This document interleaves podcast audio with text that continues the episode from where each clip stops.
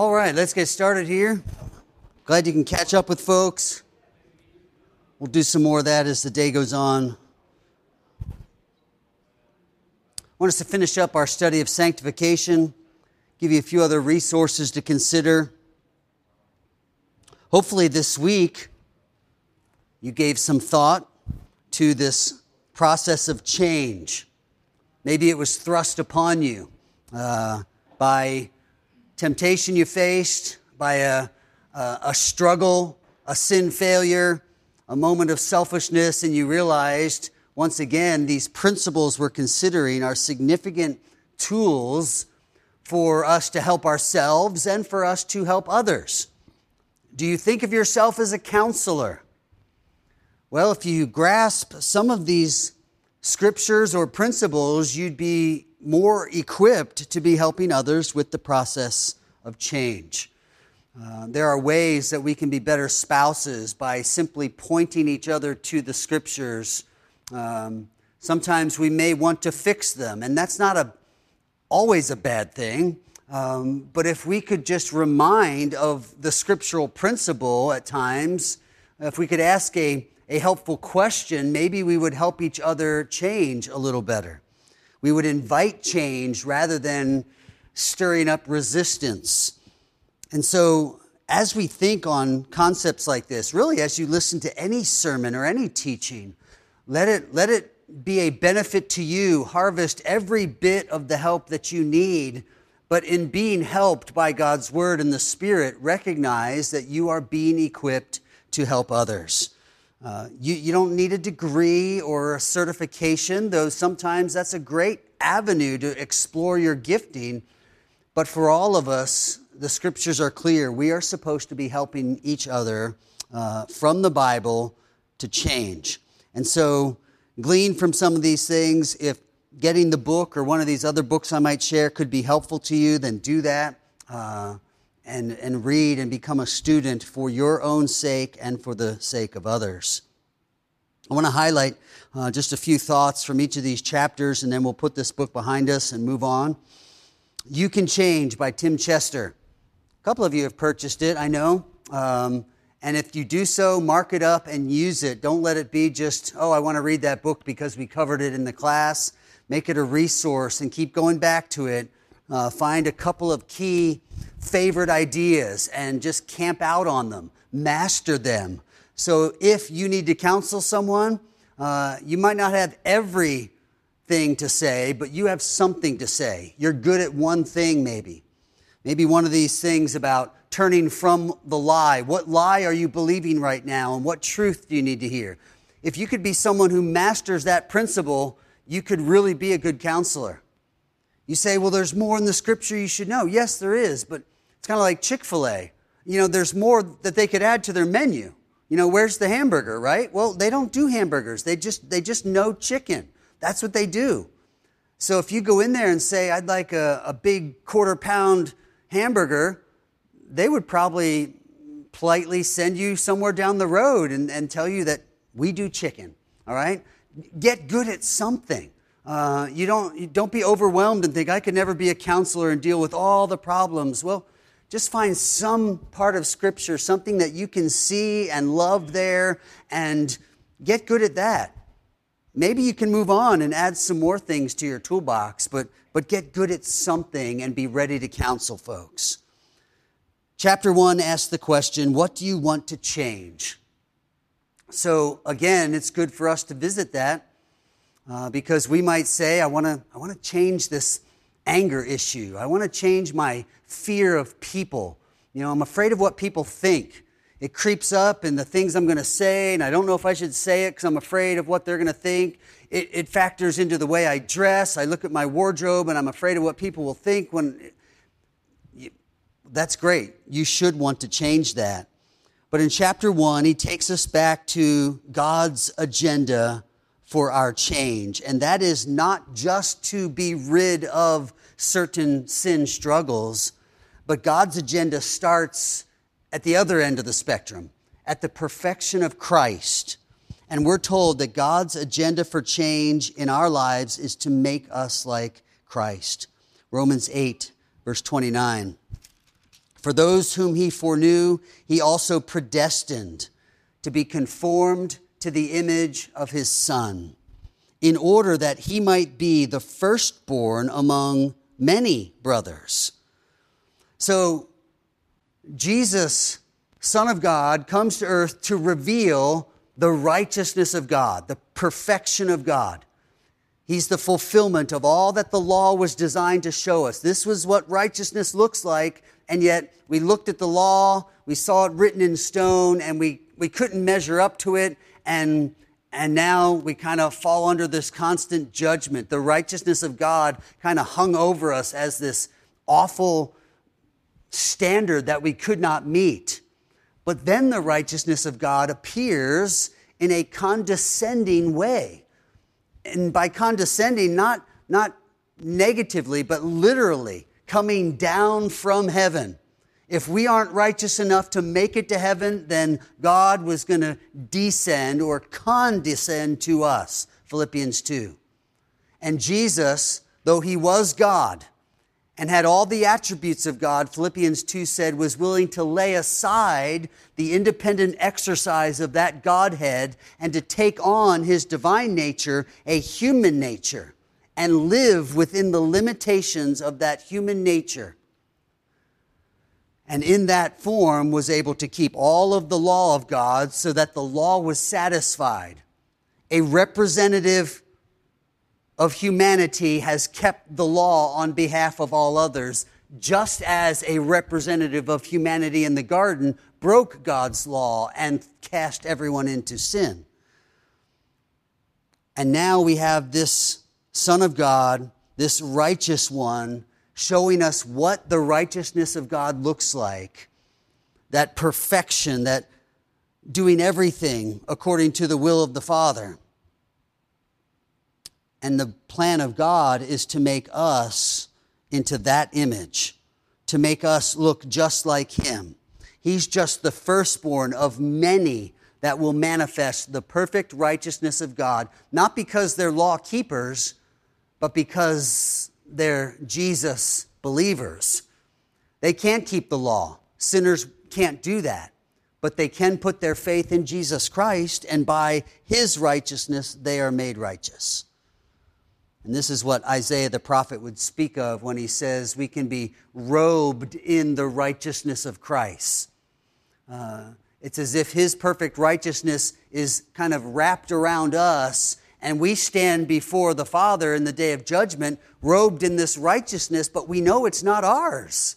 It's the righteousness of Christ. And yet in that moment, this Romans 8:29 will become the reality. We will be conformed to the image of Christ, and he will be just the first of many that will be declared to be righteous, fit for heaven in the presence of God's holiness. And so mark Romans 8:29 and encourage one another in the in the journey of sanctification, in the struggle of sanctification. Remember that God's agenda for us is Christ likeness. When somebody says to you, you know, I really need to get better at this or I'm really struggling with that, take them back to the big picture. God wants to shape you to be like Christ.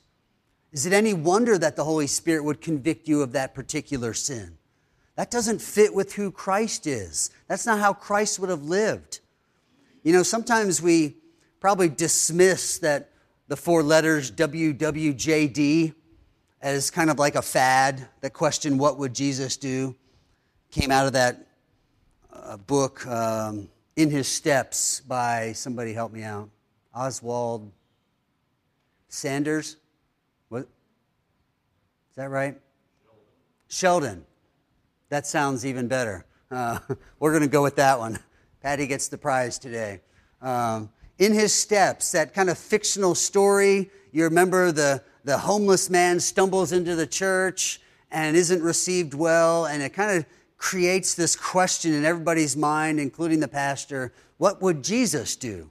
How would he have treated this guy that didn't fit in the church? And that question kind of sweeps through the church and businessmen and families, everybody's asking this question before they make any significant decision. They ask, What would Jesus do? Well, that kind of caught on years and years after that novel came out.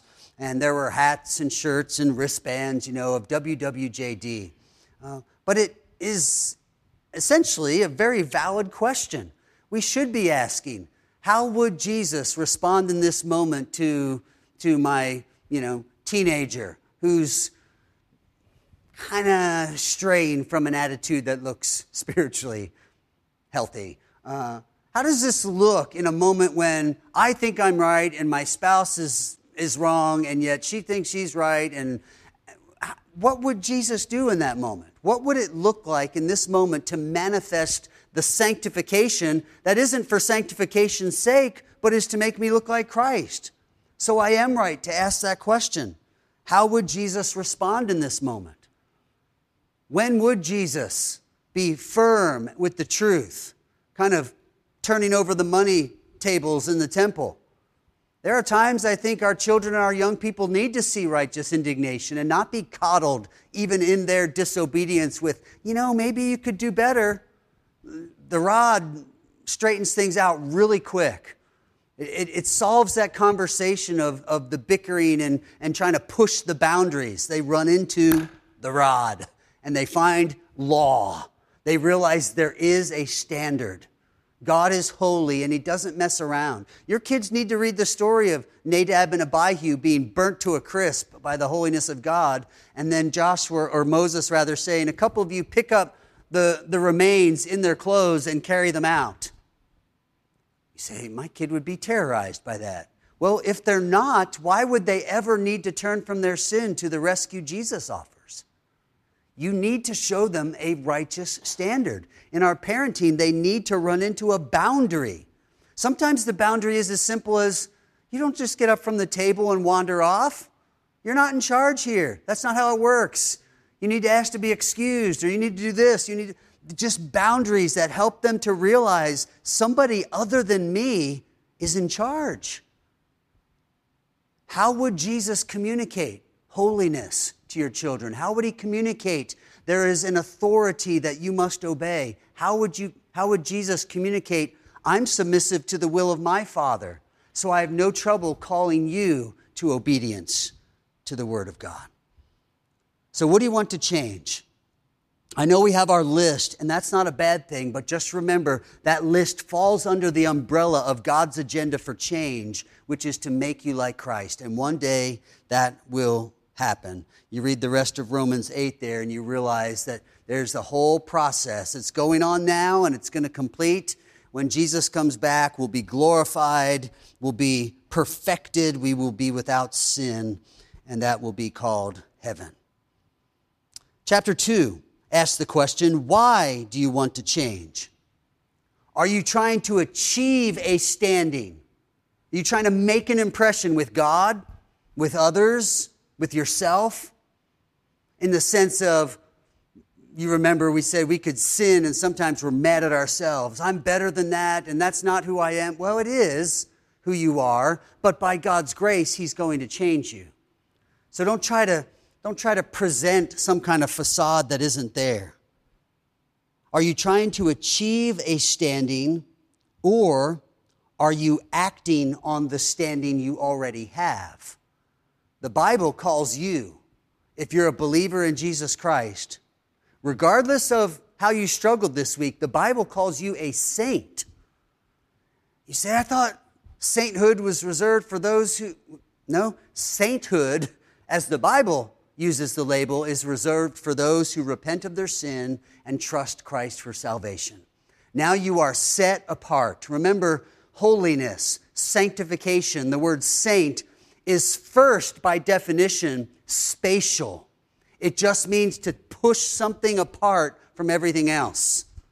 You might have ingredients you're chopping on a, on a cutting board and you slide them over with the knife and now you cut something else. That spatial separation is the start of understanding sanctification and holiness. We are set apart. Why do you want to change? It should be first because of who I am in Christ. I have been set apart. He has said, I am going to make you holy. You're my people. And this is illustrated for us in all kinds of ways, even in the Old Testament. Just read the history of Israel, that first people of God that served as a picture for us. And there were certain laws that just set them apart. And to this day, you will have no good explanation for why they had to do some of those things other than they were to be different than the nations around them. And that's as close as God gets into telling them why sometimes. Why they couldn't blend certain fibers in their garments. Why you can't boil a goat in its mother's milk. And why you can't cut down the fruit trees at certain times. And why you couldn't even eat some of those foods. You know, some people want to say, well, they couldn't eat pig because of the trichina worm. Well, I don't think that's the case because by the time we study Acts, Peter can eat the bacon and the ham. There was a, there was a principle at work in, in God's governance of his people to teach them you are to be different. So, why do you want to change? It needs to be because we are acting on our standing with God. We are called to be saints. And if you read the introduction to some of the letters, especially Corinthians, he calls them saints and then calls them to be saintly. He says, This is what you are. Now you need to be that. Keep being what you already are in Christ. Or, as we often summarize so much of the New Testament letters, become what you are. You are a saint set apart. So keep becoming that. Keep striving for that kind of holiness. That's why we want to change. You can't impress God. Only Jesus does that. Only Jesus perfectly keeps the will of the Father. So you don't have to try to impress God with your righteousness. You're a child of the Father. You're a bride of the Son. You're the home of the Holy Spirit. There is a Trinitarian sense of a real confidence in your standing. Recognize what it is, embrace that, and now live that out. Ephesians 2:10 we are his workmanship created in Christ Jesus for good works or we could say for the evidential sanctification in your life which God prepared beforehand that we should walk in them. So Romans 8 told us God predestined us to become like Christ. Ephesians 2 says it differently. He's working on us because he decided before that we should be a people that produce good works. Chapter 3 asks the question How are you going to change? And his emphasis here was that change happens by faith in God's plan to renew us, in God's word to renew us. And the chapter I feel was probably the weakest chapter in his kind of practical help for us.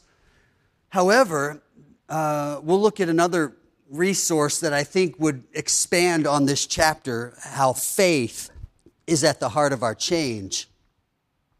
He rested on Ezekiel 36, the promise of God to put a new heart within us, to take out that stony heart and to give us a new heart. He'll put his spirit within us and cause us to walk in his statutes and keep his judgments and do them. In this chapter on how to change, I think he could have expanded a little bit on an emphasis of our part in sanctification. His answer to how was very much by faith in what God is doing. It's just that generally in sanctification, we recognize there is a, there is a synthesis. There is God at work and ultimately the cause of our sanctification, but there is our part in pursuing, in doing, in in loving with all of our heart, in doing the one another's, in all the obedience of uh, Scripture. And really, in the first chapter, I thought he was even bringing out more of the how do we change by emphasizing worship in 2 Corinthians 3:18 where Paul writes we all with unveiled face beholding as in a mirror the glory of the Lord beholding we are being transformed into the image, the same image from glory to glory, just as by the Spirit of the Lord. So, beholding, we are being transformed. I think some of that answer to the how, yes, it's by faith. But in the beholding, we find that power for change. We find the becoming. I think he could have emphasized the obedience of Scripture, the obedience to the commands God gives. Holiness will look like obedience. Roy? That word synthesis gives me pause. Uh, it's like I bring part, God brings part. Exactly. I don't believe that. He does it all, It's both 100%, and it's usually me crying out saying, I can't, you must, now I will. I don't think you, are going to find a lot of agreement with we do it all. Um, but I think, I think, are you really? Sure. Like generally, we, we recognize whatever happens is by the work of God, His righteousness, and now we are living that out by the help of the Spirit. By synthesis, we're just recognizing there is something of your word was both or together. Hence the, the sin, S Y N, just means with. So I am cooperating with that Spirit's work of righteousness in my obedience. Um, and I think if we think of just obedience, we won't be confused by, you know, a synergy, a working together. Um, so when Jesus says, If you love me, John 14, if you love me, keep my commandments. So Jesus has no trouble just saying, Here's the list of commandments.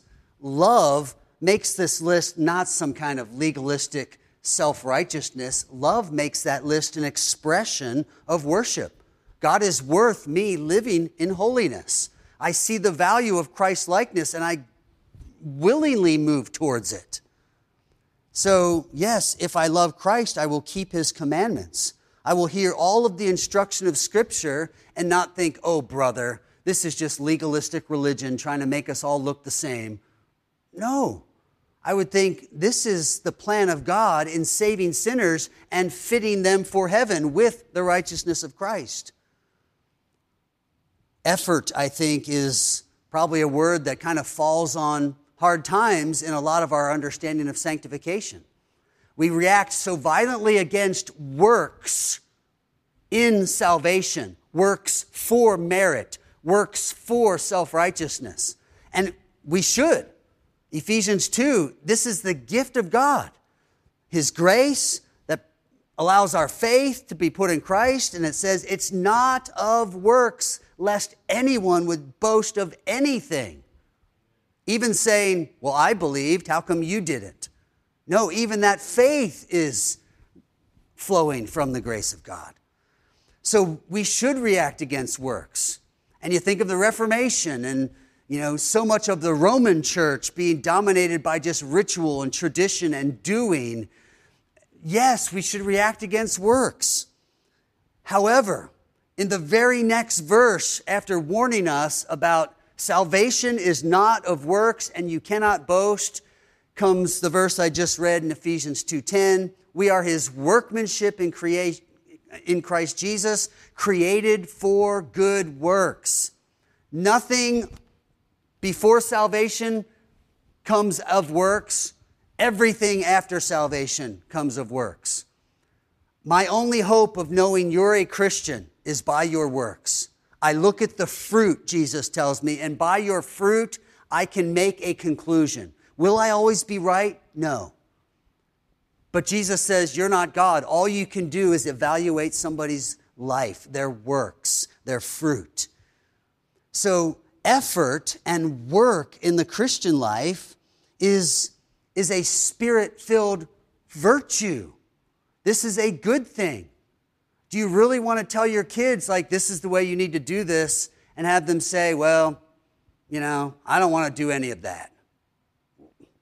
Well, it almost doesn't matter what you want. This is the way you're going to do it.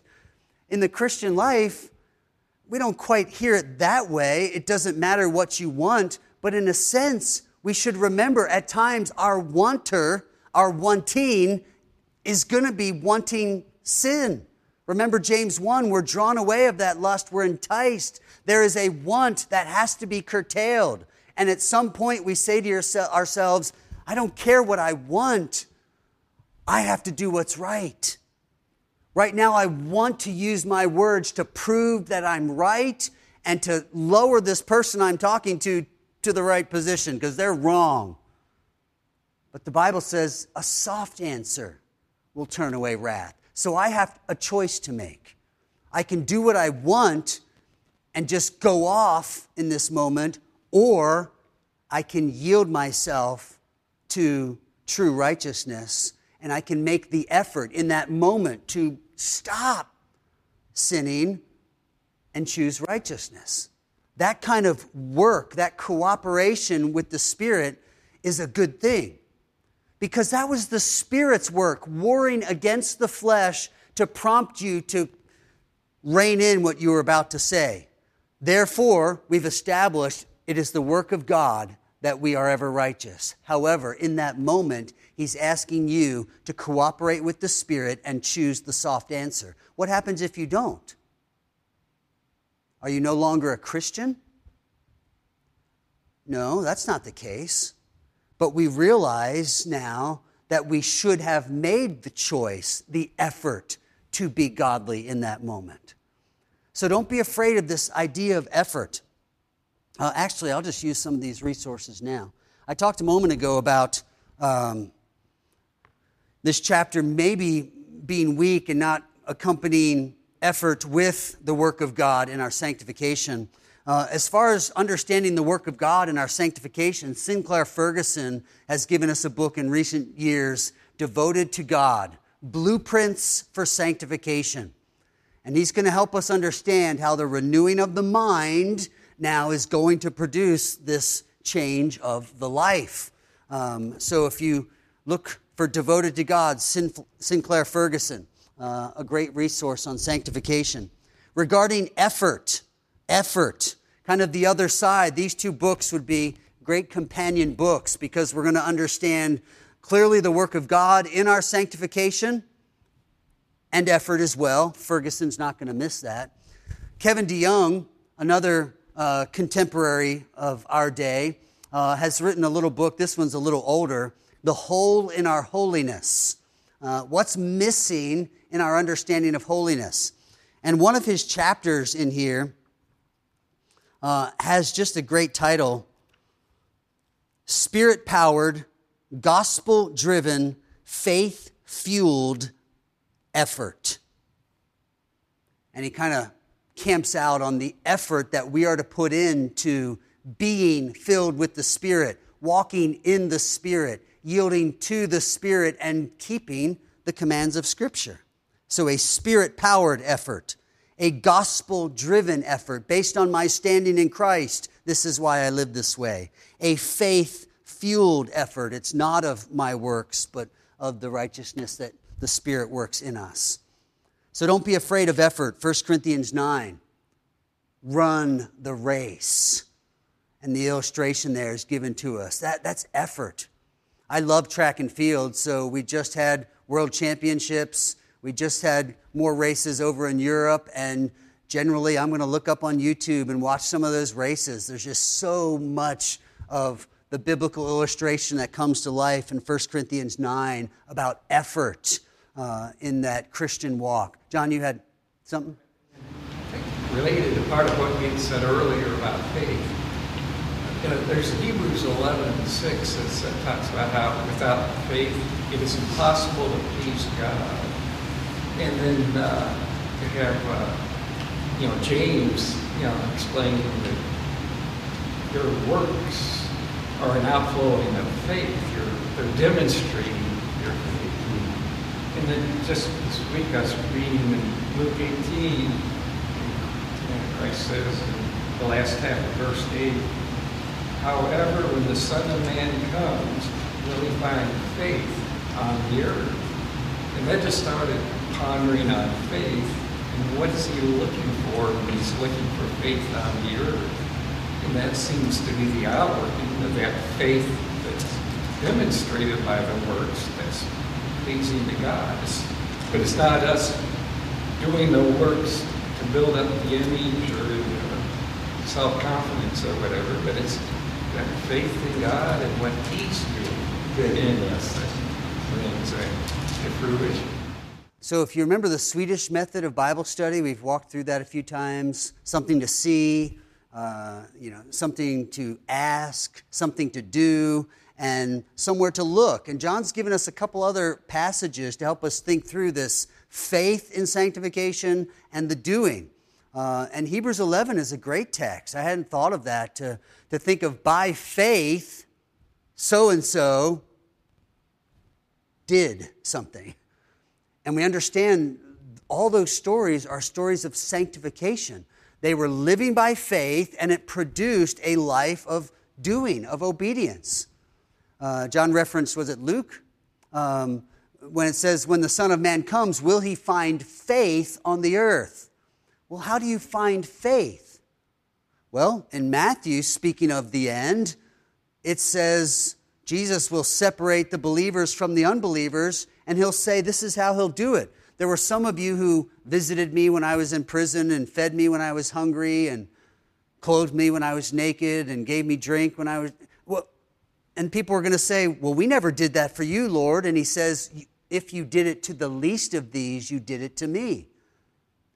And essentially, the day of judgment, the separation is by their fruits, by the works that obviously originated in faith or in unbelief.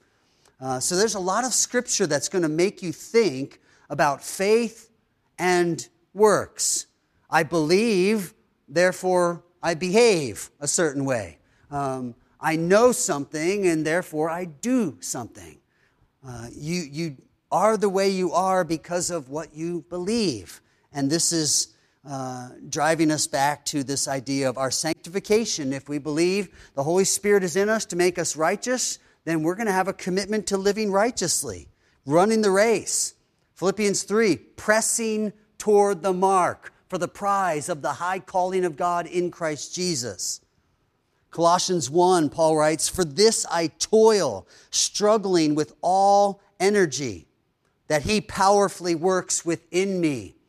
In describing his ministry in the church, Paul says, I'm struggling, I'm toiling with all this energy that He is giving me to do this work. 1 Timothy 6, fight the good fight. If you remember, the Greek words are agonize, a good agony. This is effort in the Christian life. And yet, in every effort you make, when you really dig into it, you realize that was by the grace of God. And Paul makes this really clear. In all of his talk about running and fighting and pressing and toiling and struggling, Second Peter adds, make every effort to supplement your faith with godliness, with virtue. In all of that language, Paul would say, I am what I am by the grace of God. Even though he goes on to say, I labored more abundantly than all the rest of them. But he did it by the grace that God gave him. So God will get all the glory for our sanctification because he's doing it. But God is glorified when you choose Him over sin and make the effort at godliness. Chapter 4 was the question when do you struggle? And we struggle when our thoughts and desires are not instructed by the Word. And so we're called back to the Word, Hebrews 4, which is a discerner of the thoughts. Let's separate these thoughts out. The intents of the heart what am I thinking? Is that true? What does God's word say about it? It gets down to our, our value system. So you could go back to Matthew 6, verse 21, there in the Sermon on the Mount, when Jesus says, Where your treasure is, there your heart will be also. There. This idea of a place. And if you think of that place being yielding to temptation, how did I get there? How did my heart get there? The scriptures tell us you treasured something. You wanted something that that temptation offered. You saw value in it. And so you went there. And so we, we, we come to understand it. I, I need my values. I need the way I esteem things. I need that calibrated by the Word of God, or I will struggle. The root cause of my sinful behavior is always my heart. It's always my heart. And so I need to figure out what is most valuable in life. And that's an ongoing reminder. You may have decided what's most valuable. You think living for God is most valuable, losing your life for His sake and the gospel. So you're going to live the Christian life by faith in Jesus. You think that's most valuable. You really believe that if you seek first the kingdom, God will take care of everything else. You're going to make it through this life all the way to heaven if you put that first. But we need to be reminded sometimes of that. Uh, we need to remind ourselves that that really is what we're about, uh, or else we struggle. Our values get influenced by a bombardment of everything the world says is valuable. You look around and you really think maybe a few more dollars is more valuable. And so if I spend a little more time at work and less time at home, maybe we get ahead and, and we're better off because we have more that can't be the way you make that decision. I'm not saying it's wrong to make the few more dollars sometimes. I'm just saying don't do it because of some value you've assigned to having wealth. That may just be a snare you're stepping in. Figure out what is most important and then arrange life around it. Essentially, that's what God is saying. Figure out what's most important, and He'll make sure the rest of the arrangement does work out. Doesn't mean we don't have to do any arranging or prioritizing. It's exactly what the text is saying. You have to prioritize something. And then find God's help in arranging the rest. Where your treasure is, what you value, you pursue. There your heart will be also. Chapter 5 What truths do you need to turn to? And this was this valuable counseling principle behind every sin is a lie. Go to the Garden of Eden and see the lies unfold. You can see them in black and white. Simple, simple little sentences there. Lies unfolding. But recognize as, as easily as you see them as lies, then ask yourself the question how did they believe something so wrong? And then ask, how do I believe lies? Why do I believe the same lies over and over again? Ask yourself those questions. What is the lie behind this temptation? And the author reminded us in this chapter that we must not merely say God is good, we must also say God is better. Because we'll value something and then we have to recognize not only is God good, because in our minds we might say, but so is this. Sin offers pleasure for a season. I have to say God is better. That's the full picture of faith. God is good. That's true. But in that goodness, that is a better goodness than anything the devil can offer. His lies will offer us something good. Some of you remember, you know, cigarette commercials and cigarette billboards and all the movie stars promoting the smoking, right? And it looked cool. And then they were kind of banned from even promoting it because we realized how bad this was for everybody. There was, there was a lie being promoted. Boy, you'll really be a someone. You'll be like that great Western star. You'll be like this movie star. You'll be a somebody and fit in with this elite crowd of high rollers and all the images that were presented. And it was all a lie and still is. But the truth, we're told, sets us free. So recognize the devil is pursuing you with a handcuff. He, he's, he's waiting, he's jingling that thing, and he's waiting to slap it on your wrist if you're willing to believe the lie. It's bondage.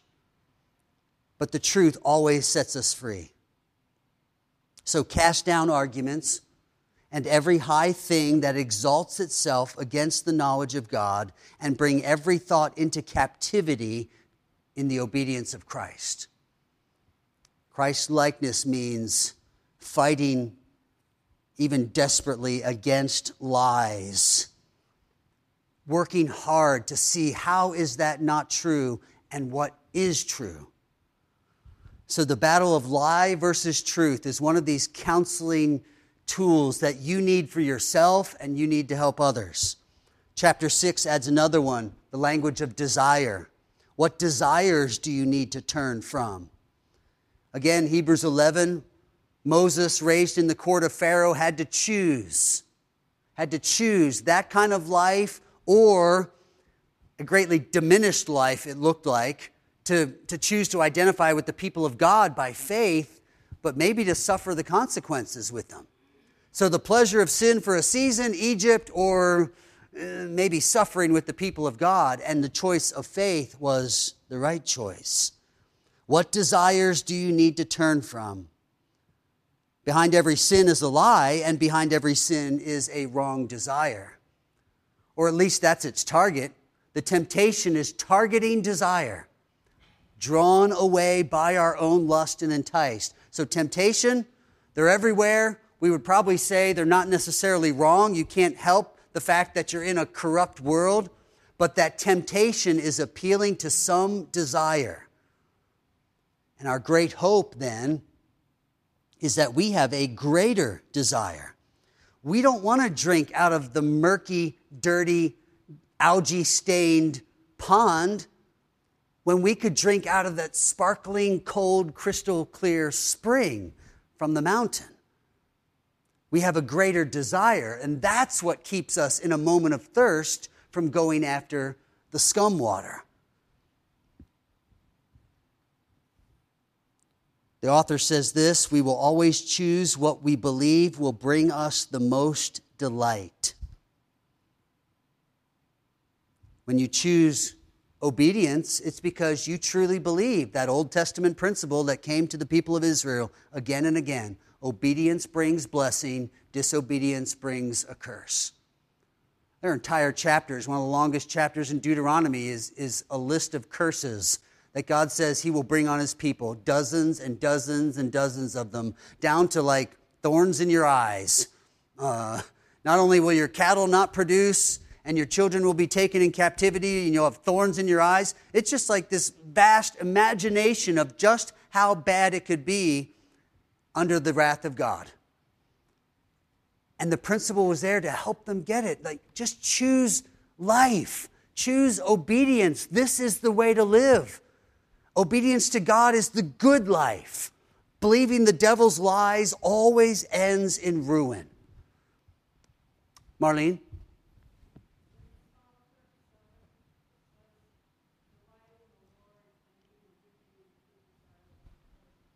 Psalm 37 Delight yourself in the Lord, and he will give you the desires of your heart. Now, now, we have to package that in all of Scripture. This isn't like some crazy Christmas list. Whatever you want, you're going to get because you delight in the Lord. That mindset simply reveals we didn't understand the first part of the verse delighting in the Lord. Because what the psalmist is saying, and he specifically says elsewhere, is the Lord is enough. Remember when he says, You are my portion? That was the dispensed inheritance. He received it and he said, Perfect. I couldn't ask for anything more. So if I'm delighting in the Lord, He's enough, that's my portion. Well, then, what kind of desires must I really have? I don't think I have all these fleshly, carnal desires and love for all this stuff the world offers. I simply want whatever God's offering. Whatever He's asking of me, I'll do that. That's my delight. That's my desire. In other words, I think when we get that verse right, God will foster delight in you when you express even fledgling interest in Him. You make an effort at delighting in the Lord, saying, I'm satisfied with Him, and God's, God will like anchor that. He'll cement that desire in you. He'll give you exactly what you're doing, the delight in Him. What desires do you need to turn from? Turn from that broken cistern that holds no water and come to the fountain of living waters. Uh, remember, put on the Lord Jesus Christ because you delight in that. You want that. And that'll help you make no provision for the flesh. You'll, you'll be delivered from wrong desire by a greater right desire. Chapter 7 What stops you from changing? And the author concludes love of self, love of sin, and says the answer is a life of repentance, a life of faith. Expose any of those sinful, uh, besetting sins, push them into the light, recognize them for what they are. We're never going to change until we truly recognize what repentance looks like. We just have to admit, I am tempted when I am drawn away by my own desire and enticed. Why didn't I do what was right then? Why did I sin? Because I chose to sin. Once I can recognize that, once I can own that, read Psalm 32, read Psalm 51. Once we can say, there was the problem. It wasn't some cosmic happenstance. I chose. Therefore, I need forgiveness. I need mercy. I need grace. Well, guess what? All of that is available to you when you say, I sinned. I sinned against God. I'm at His mercy. But in saying that, God's promise is when you confess and forsake, you will find mercy. Chapter 8 adds to this call to repentance and faith, making those actions, repenting and believing, strategies in this effort at sanctification. Knowing we're supposed to walk this way and I drift a little, get back on the path, repent, and believe, okay, I'm back. He called it sowing to the Spirit, cultivating a new affection for God, saying yes to the Spirit's warring against the flesh, and walking in the steps of the Spirit. And with this theme of sowing to the Spirit, the conclusion was I sow to the Spirit so that I will reap in the Spirit. Sanctification is a harvest, it doesn't just happen. We don't step back and say, let go and let God, and if He wants me to change, He'll change me. Otherwise, I'll stay where I am.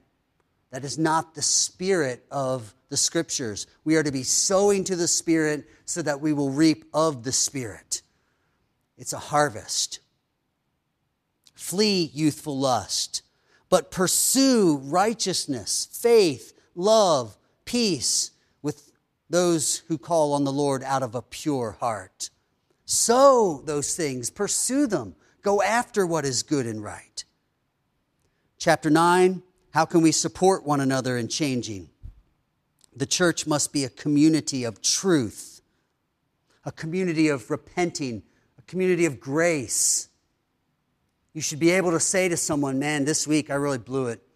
You know, I, I was, let my anger get the best of me. It was evident in the workplace and in the home. I've, I've sought forgiveness. Would you pray that I can, uh, that I can understand change this week? And then people meet that with grace and truth so that there is change. Don't be afraid of recognizing and kind of mimicking the language of Psalm 32 and 51, saying, This is where I sinned. Do that before God and do that to others so that we can take each other down this path. Ephesians 4, of growing into maturity. We support one another in change. Listen to Romans 15. Paul writes to the church saying, I myself am confident concerning you, my brothers, that you are full of goodness, filled with all knowledge and able to admonish one another. Admonish is that word put into the mind. So Paul is saying, I know you're good at helping others to think right. You're telling them what they need to hear. You're full of goodness, so you're not judgmental and arrogant in this. But in that goodness, filled with knowledge, true knowledge of God's word, you're spilling that out on others and telling them how they can be helped. You see, we can love each other this week, but maybe not as fully as we should if we're not speaking truth to each other. Be in the Word for your own sake, but be in the Word for the sake of others, so that in your goodness, filled with knowledge, you're able to put into the mind of someone else what they need to hear to become more like Christ. And so he closes by asking, Are you ready for a lifetime of daily change? A lifetime, God's going to complete it from the day he saved you until the day you die or Jesus comes back. All of your life, it's going to be a spiritual battle. Bring that down into the alarm clock goes off, and on that very day, the devil wants you to dishonor the name of Christ. God wants you to become more like Christ. The battle's on every day. So be ready for that with confidence that God is working in you. Uh, you can change. Great summary on sanctification. Devoted to God, Sinclair Ferguson, Kevin DeYoung, The Hole in Our Holiness. One other book, classic, uh, R.C. Sproul, The Holiness of God. Um, Boice, James Montgomery Boice at 10th Presbyterian in Philadelphia called it a Christian classic when it first came out. Of course, now both those men are deceased and it still remains such. Probably my favorite chapter in here is called The Trauma of Holiness. If we could understand the holiness of God, it would be trauma to us that is only relieved by God's grace in our lives, the holiness of God. Anybody care to read? This is an extra copy I have on the shelf. Does somebody want that? Uh, come and, all right, there's the hand. I'll get it to you. Lord, thank you for your word and how it instructs us, how it invites us, how it motivates us, how it pleads with us, how it celebrates with us this call to change to become like Christ. Uh, for these past weeks, we've looked at all these different angles. May your word take root in our minds and renew them so that we see the devil's lies. We see his temptations appealing to fleshly desires we see those strongholds gradually being built. And we launch our attack. We stand firmly with the armor that you've given us on the truth of your word, and we tear down those strongholds and bring every thought into obedience to Christ. This is the kind of change we need this week if we're going to be any better than we were last week. By your grace, and knowing your promise, uh, help us to change. We pray in Jesus' name. Amen.